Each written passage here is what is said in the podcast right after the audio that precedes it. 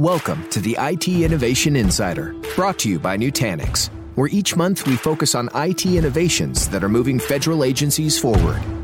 Welcome to the IT Innovation Insider, sponsored by Nutanix. I'm your host, Jason Miller. My guest today is Nutanix CEO Dheeraj Pandey. Dheeraj, welcome to the program. My pleasure. Each episode, we explore a wide range of IT issues IT modernization, cloud computing, data center optimization, consolidation, and much more. So, but this is, I'll call a special treat to have the CEO of Nutanix on because you're going to give us both the 50,000 foot view and probably and, and, come down a little bit. there's a lot of disruptive technologies, and, and you guys are, are very much around the hyper converged infrastructure, multi cloud models. What is driving all this adoption? G- give me a sense from where you sit, what's going on with this really emerging set of disruption? At the core of this is velocity and agility requirements of our customers. People want to move fast because everything around them, their customers, their consumers, and even their adversaries, like the hackers around the world, are moving really, really fast.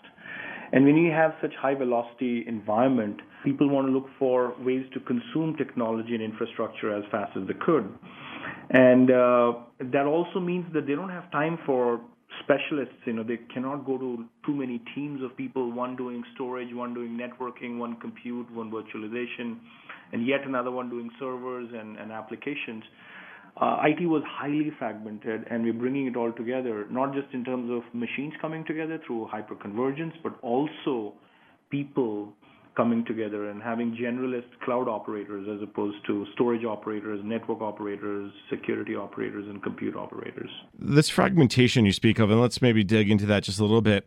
It's interesting because when we look back in the 15, 20, 30 years ago, everything was fragmented. And when you talk about the, the velocity and the speed, is that what the difference today versus 15 or 20 years ago is people just don't have time, if you will? Yeah, I mean, you know, if you go back 30 years, mainframes were highly unified and, and less fragmented. So, but then we decentralized computing and we went to client server and Windows, and then we started to centralize it a little bit with with virtualization, and um, you know now it's even more centralized with cloud and and what's happening with hyperconvergence. So I think this oscillation of centralization, decentralization, back to centralization, this just goes on in IT like it goes on in fashion industry because you know, once we overdo and over rotate in something, you know, there's a rebellion, and I think there's this rebellion happening right now in the IT industry about where we have too many people doing too many specialist niche things, and we need to really take a step back and understand how do we simplify uh, technology and have more people use technology for their needs. I love that the fashion industry, very similar to uh, uh, the computer industry. I'm not sure anyone's ever made that that connection before because I don't think people like us who love computers are not ever known to be uh, uh, fashionistas, right? no, you're right, but I think the more things change, the more they remain the same. I mean, what's happened to personal computing is what's happening to enterprise computing. If you go back in time, 10 years ago or before uh, the uh, introduction of iOS and uh, iPhones and smartphones, we used to have, I don't know, 50 plus devices that we would interact with, and not the least of which were music players and cameras and video cameras and GPS devices and flashlights and uh, you know, I can go on and on and on, talk about all sorts of devices, and then they all converged as pure applications uh, running on a common operating system, which people you call an Android or an iOS, and that's exactly what's happening in enterprise computing as well you make a great point. I was talking to someone just recently about alarm clocks, and, and someone said, Who has an alarm clock anymore? And I had to raise my hand and said, Actually, I do. When you talk about the environment and, and the fragmentation that's being kind of brought together and the speed, and that's where multi cloud really can come in. And how is this kind of multi cloud approach that agencies, that organizations in the private sector are taking really is, is really the underpinning of this speed that, that I think organizations need? There's no one size fits all. There's horses for courses you go back 20 years and there were Microsoft workloads running on Windows operating system with Intel hardware. There were Oracle workloads running on Sun Solaris operating system on SPARC environments. There were IBM workloads running on mainframes. And then there were Unix workloads running on HP UX and AIX and such. So we've always had, I mean, if you may uh, use the word cloud for 20 years ago, even though there was no cloud back then, there were multiple stacks and multiple operating systems. And uh, today it's no different. There's multiple clouds for multiple applications. There's some clouds that are better suited at the edge. We call it edge cloud. There are other clouds that are better suited at remote offices, branch offices, which we can call robo cloud. And then there's centralized data center infrastructure, which we call the private cloud, and finally there is the public rented cloud as well. And you know there needs to be a way to look at uh, hybrid applications that span multiple clouds. There are applications that start at the edge and then they uh, bring data to a core cloud and then they do historical analysis of a ton of data that cannot be done at the edge. So there's different responsibilities of uh, uh, these microservices that run at different places in the cloud itself, and that's what the reason for multi-cloud really is. When you talk about the different apps, the hybrid apps, is that also a recognition that sometimes you'll be on your laptop, other times you'll be on a tablet, and, and a third time you'll be on your mobile device, a smartphone, and th- that app has got to run across all those different devices and work basically the same. I mean, as you talk about speed, and there's also an impatience that if I have to wait 30 seconds for a website to load, I'm going, what's going on here? This is frustrating. Yeah, I think you nailed it. That that example of personal life is exactly what uh, also happens in an enterprise too. I mean, we have customers who have cashierless restaurants. Now, if you think about a cashierless restaurant, you need machine learning and image recognition at the edge because there are no humans at, at a cashier register. So uh, a camera takes some uh, feed uh, of uh, your plate and it needs to analyze it in real time. And uh, you need to actually pay for things right then and there. So that image cannot be brought to a big data center over a network because the network is the enemy. So imagine now you've pushed, uh, you know, all this machine learning and artificial intelligence algorithms to the edge to make a real exact uh, determination of what food is, what kind of a food, and and then I think eventually over the course of the day, when the point of sale needs to go and summarize this to a to a parent organization, you need to bring summaries and aggregates, but not these big images, uh, very fine resolution, high resolution images to a large cloud itself. So there is a need for a lot of computing to be dispersed to the edge, and that's causing a lot of this multi-cloud movement to happen. I see this the most, at least the request for this or the desire for this computing to the edge within the Defense Department, within the intelligence community. Are you, from a Nutanix perspective, when you talk to your customers, is that what you're seeing too, or the civilian agencies want it? You know, farmers in the field, or uh, food inspectors, you know, at, at ports of entry, or you know, there's probably a ton of examples. Where do you see the biggest need or the desire to have this uh, power to the edge? I, think it's uh, all across every industry that we interact with, and we have a pretty horizontal technology that goes from very large federal agencies to retail industry to manufacturing to goes on and on. Technology itself, there's a ton of industries that actually need this, packaging and uh, you know food processing industries. I think if you look at the federal agencies, for example, there are uh, reasons why a drone needs to make a real-time decision based on an imagery that it actually sees on the ground, and that data cannot be relayed over through satellites to a large data center because you know agility is king right there and they have to make a decision right then and there. Uh, similarly, if there is a forward deployed base that needs to make decisions on the fly, you know, at the end of the day, the network is the enemy because the amount of data we're producing is just enormous. Data has immense gravity. You know, you really want applications to move to the data rather than data to move to a large uh, cloud data center itself. And that's what's causing this demand for dispersing computing to where people are, where machines are, uh, where operations are. The network is the enemy. I think that could be a bumper sticker, right? Absolutely. In fact, and it always has been. I mean, imagine you have so many pictures on your iPhone and only a few of them make it to iCloud. I think I have that problem actually. you got me right on. Absolutely. Dheeraj, let's take a quick break. When we come back, we can continue our conversation. You're listening to the IT Innovation Insider, sponsored by Nutanix on Federal News Radio, part of the Federal News Network. A recent survey revealed that at least 50% of federal agencies are using multiple clouds in their IT environment. Combine that with the legacy infrastructure that most agencies still use, and you can imagine the complexity and the limitations of such an environment. But federal agencies are adopting Nutanix to simplify and manage this complexity. Nutanix software driven infrastructure and enterprise cloud give IT freedom from complexity, freedom to work with any cloud, to run any application at the scale they need, to use whatever technology stack suits them and to invent the technology that will move their mission forward. To learn more about how Nutanix is helping organizations simplify their IT environments, visit nutanix.com/freedom. Welcome back. You're listening to the IT Innovation Insider, sponsored by Nutanix on Federal News Radio, part of the Federal News Network. I'm your host, Jason Miller. My guest is Dheeraj Pandey, the Nutanix CEO. Now, Dheeraj, before break, we were talking about why we were at, the multi-cloud, why the, the, the need for uh, hyperconvergence, why is the disruption happening. But let's talk about the journey to multi-cloud. I think a lot of agencies, a lot of organizations are on this, if you will, path today, some more than others.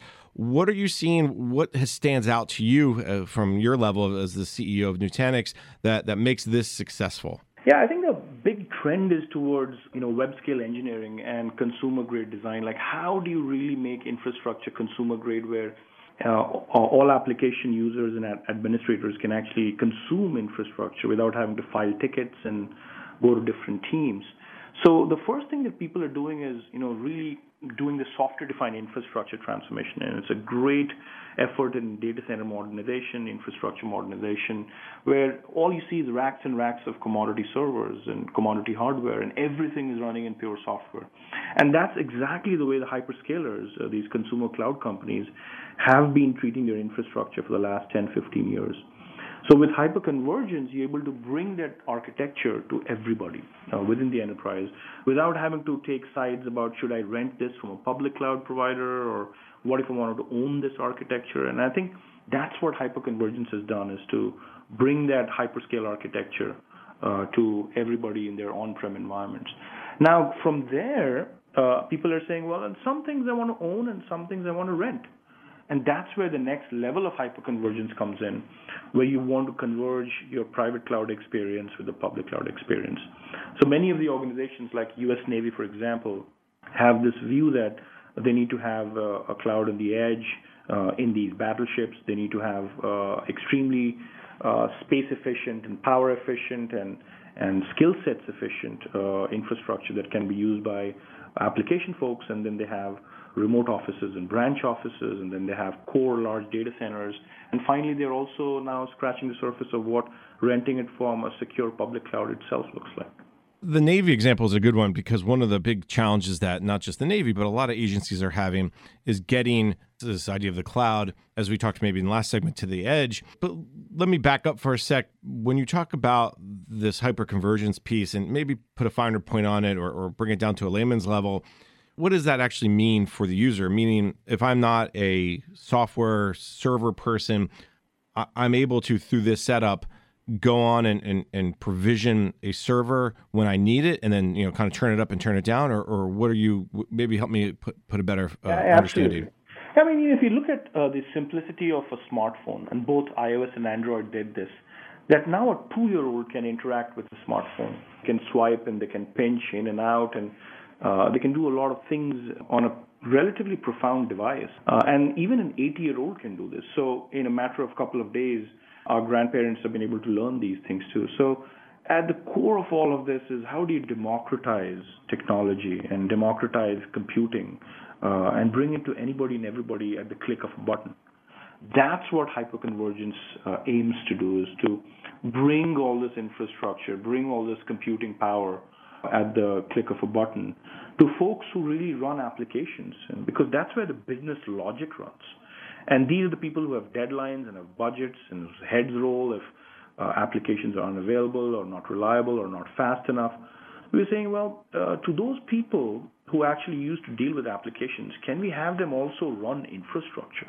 And to do that, you have to make it extremely simple. And uh, they don't need to worry about the nuts and bolts of the underlying architecture. And that's what, in some sense, the public cloud provided to developers. The developers treat a lot of the public cloud as a black box because they go and deal with uh, the layers of uh, computing that really matters to them as opposed to every layer beneath that. Are agencies getting there? Are you starting to see this hyperconvergence take hold within a lot of your customer sets?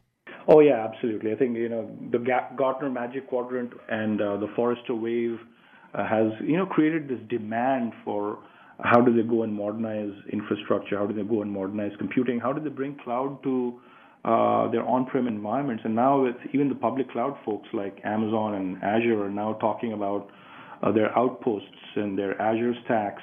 That people know that cloud is ubiquitous. It's everywhere. It's not just rented, but it's owned as well. So a lot of these uh, organizations have been thinking hard, and especially because uh, the government is also trying to do more with less. Uh, there's never been a time, including what's been happening for the last couple of years with, you know, all these fits and starts of continuing resolution and you know, using only O&M budgets and such. Uh, people are saying pay as you grow is the only way I can actually grow, as opposed to the old world of oh, I need uh, a ten million dollar thing to go and uh, uh, flush my budget for this year. Those things are you know basically days of the yore.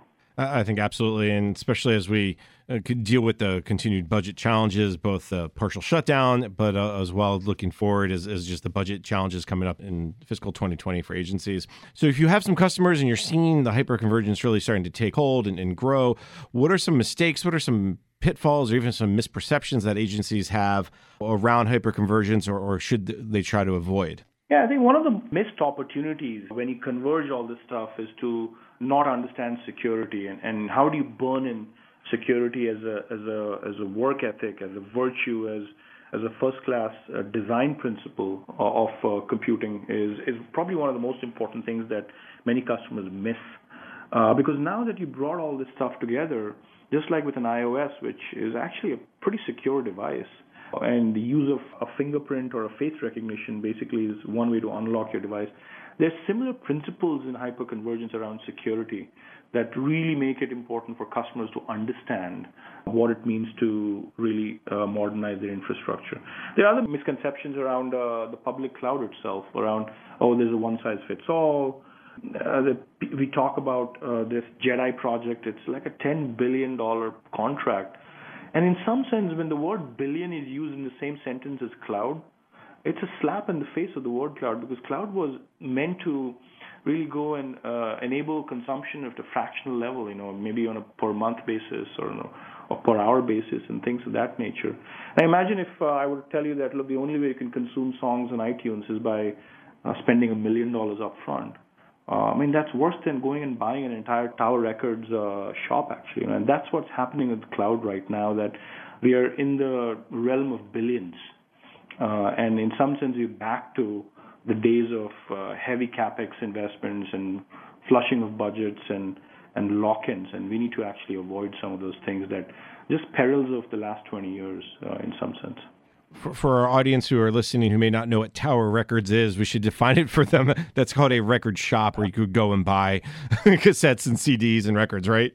I'm sorry. Yeah, in fact, uh... you dated all of both of us, but that's okay yeah, yeah, absolutely. One of the things you bring up about misconceptions, and, and I'm, I'm glad you brought up security because I think that's one of the, the big areas that, that a lot of agencies are, are still trying to get their head around. In, in many ways, the hyperconvergence uh, approach is more secure because not everything is dependent on one set of servers or one one cloud because you're, if you will, converging multiple clouds at the same time. What type of assurances do you give to your customers, again, whether public sector or private sector, that there is more security in, in this approach than maybe, hey, keep it all and hug your server? If you uh, take a step back, even though it's not uh, an exact parallel, but in the world of blockchain, like the blockchain technology is about distributing the trust. So you have distributed trust. So there's no centralized way to go and and uh, breach something. And that's what multi-cloud really is. It's a, it's a way to distribute your trust amongst multiple providers, multiple operating systems, uh, multiple locations as well. Uh, and uh, then these applications uh, that are now hybrid or multi-cloud apps, they get to talk to each other through a way that it's not you don't centralize the trust in one place, in one location itself. There are many things that we're doing to democratize security. For example, encryption you know, encryption of data at rest, encryption of data in flight, two-factor authentication, STIG compliance, and there's a ton of things around these uh, security templates that need to be burned into the design of the software itself. There's a lot of things that can be made very, very simple, like key management of encryption keys. A lot of these things that we've just made into pure software, and people don't even have to pay for these devices separately. They used to be pretty expensive. And now we are saying that anybody uh, who actually even uh, manages the simplest of apps can now use these technologies. All very good points. Let's take a quick break. When we come back, we can continue our conversation. You're listening to the IT Innovation Insider, sponsored by Nutanix on Federal News Radio, part of the Federal News Network. Eight years after the federal Cloud First initiative, a certain universal truth has emerged. Success in cloud is not a one size fits all proposition. A recent survey revealed that 59% of federal agencies plan to increase their use of private cloud over the next two years. Results from that same survey noted that organizations realize the greatest cost savings and IT agility when using a hybrid cloud model. Nutanix gives agencies the freedom to manage hybrid cloud complexity with ease. With the enterprise cloud, you can combine the agility and simplicity of the public cloud with the security and control you need in a private cloud. No more lock in, spiraling costs, and data governance issues. To learn more about how Nutanix can free you from IT complexity, visit Nutanix.com slash freedom. Welcome back. You're listening to the IT Innovation Insider, sponsored by Nutanix on Federal News Radio, part of the Federal News Network. I'm your host, Jason Miller. My guest today, Dheeraj Pandey, the Nutanix CEO.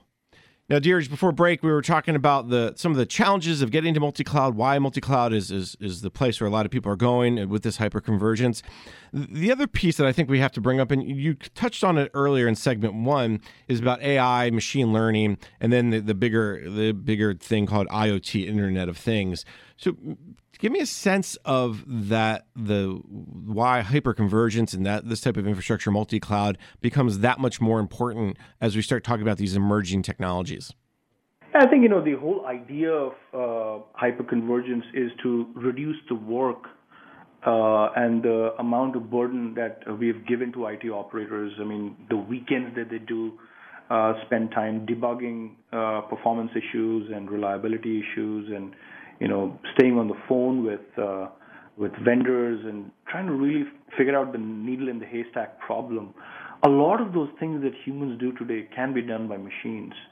Uh, I mean, not least of which is, you know, things like log analysis and, uh, I mean, not reactive support, but proactive support and predictive customer success.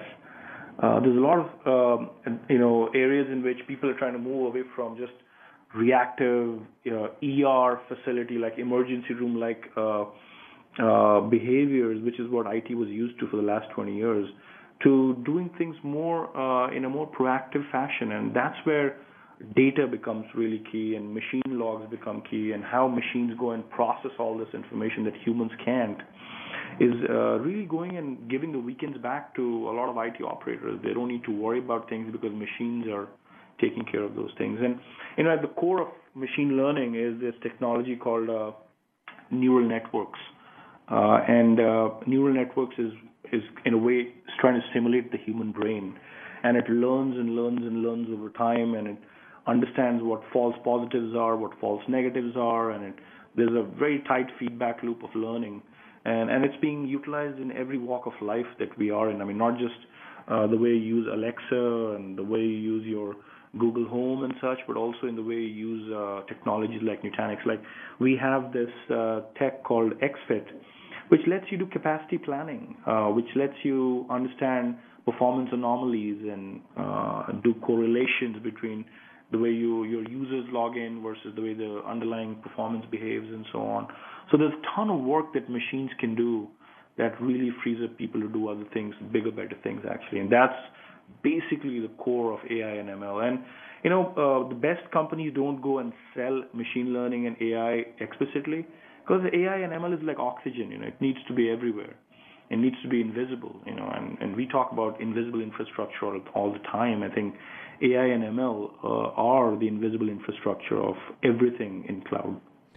One of the key reasons why I think this multi-cloud hyperconverged approach is starting to take hold as well as the data. And I think you touched on this quite a bit, but let's go down this, this path a little bit. When you talk about Internet of Things or connected devices, whether we're talking about wearables or sensors, all those things are doing is delivering data back. And you need an infrastructure to, one, take in that data, and, and, the data has to kind of ride on that infrastructure. But then you need the AI and the machine learning to process that information. Is that why the emergence of these areas have, have happened so much more quickly than, say, cloud? I mean, we've been talking cloud now for 10 years in the federal government, and agencies are still dipping their toes in. But when we talk about AI in the federal government or machine learning, I, I see a much more aggressive approach.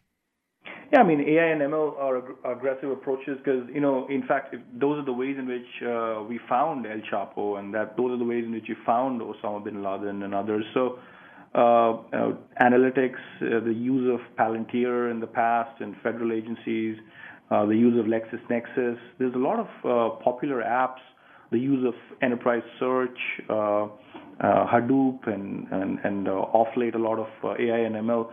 I think these things have been there for, for time immemorial in the federal government. I think now it's becoming simpler and more ubiquitous because computing power is available everywhere.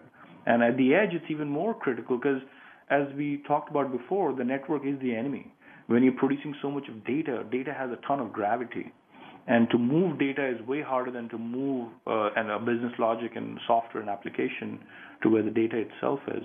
And now at the edge, you need to have an entire infrastructure, whether it's middleware and a platform as a service, infrastructure as a service, uh, software that actually runs at the edge to analyze all this data.